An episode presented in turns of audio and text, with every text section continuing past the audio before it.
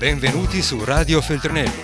Dal libro al computer, dalla pagina al tuo iPod. Scritture in volo, idee in volo. Oggi per te Massimo Cirri. Interventi su Un'altra parte del mondo, la vera storia di Aldo Togliatti. Il romanzo di un uomo che non ha lasciato memoria in un mondo pieno di memoria. Puntata 3. Paracadutata dietro le linee nemiche. Io ho un figlio che ha più o meno 20 anni e mi è venuto in mente lui quando scrivendo la storia di Aldo Togliatti ho incontrato una, un'altra storia che la interseca.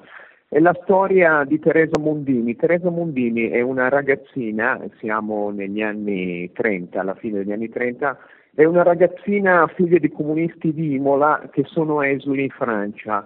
E poi Teresa Mondini, insieme ad altri figli di comunisti, quando ha 16, 17, 18 anni, si trova in uno strano posto che si chiama Ivanovo, è un collegio, un collegio del soccorso rosso in una città, Ivanovo appunto, nel, a 200 km da Mosca, dove studiano i figli dei comunisti di tutto il mondo che sono in quasi tutto il mondo incarcerati.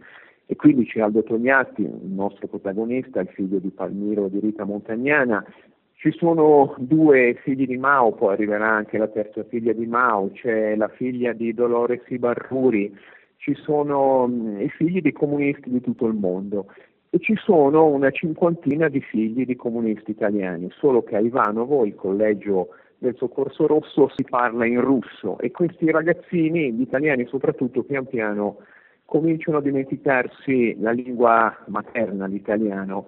E per fortuna c'è Teresa Mondini. Teresa Mondini è più grande e si ricorda meglio l'italiano, ma è più grande di qualche mese. Teresa Mondini è del 1925 e quindi eh, però sa un po' di più degli altri l'italiano e quando gli altri ricevono lettere scritte in italiano dai posti, soprattutto dalle galere dove sono rinchiusi come comunisti, gliele traduce eh, Teresa Mondini. E poi, per dire come le cose cambiano, quando Teresa Mondini ha 20 anni, una notte di aprile del 1944, la sua vita è già molto cambiata, è diventata una, eh, un militare dell'Armata Rossa, i sovietici la paracadutano di notte a 20 anni, e qui io pensavo a mio figlio, dietro le linee tedesche in Bosnia. Teresa Mondini ha con sé una radio ed ha un compito dalla Bosnia occupata dai tedeschi, raggiungere Milano. Lei lo fa, raggiunge Milano poi in Valdossola e un anno dopo, adesso Teresa Mondini ha 25 anni,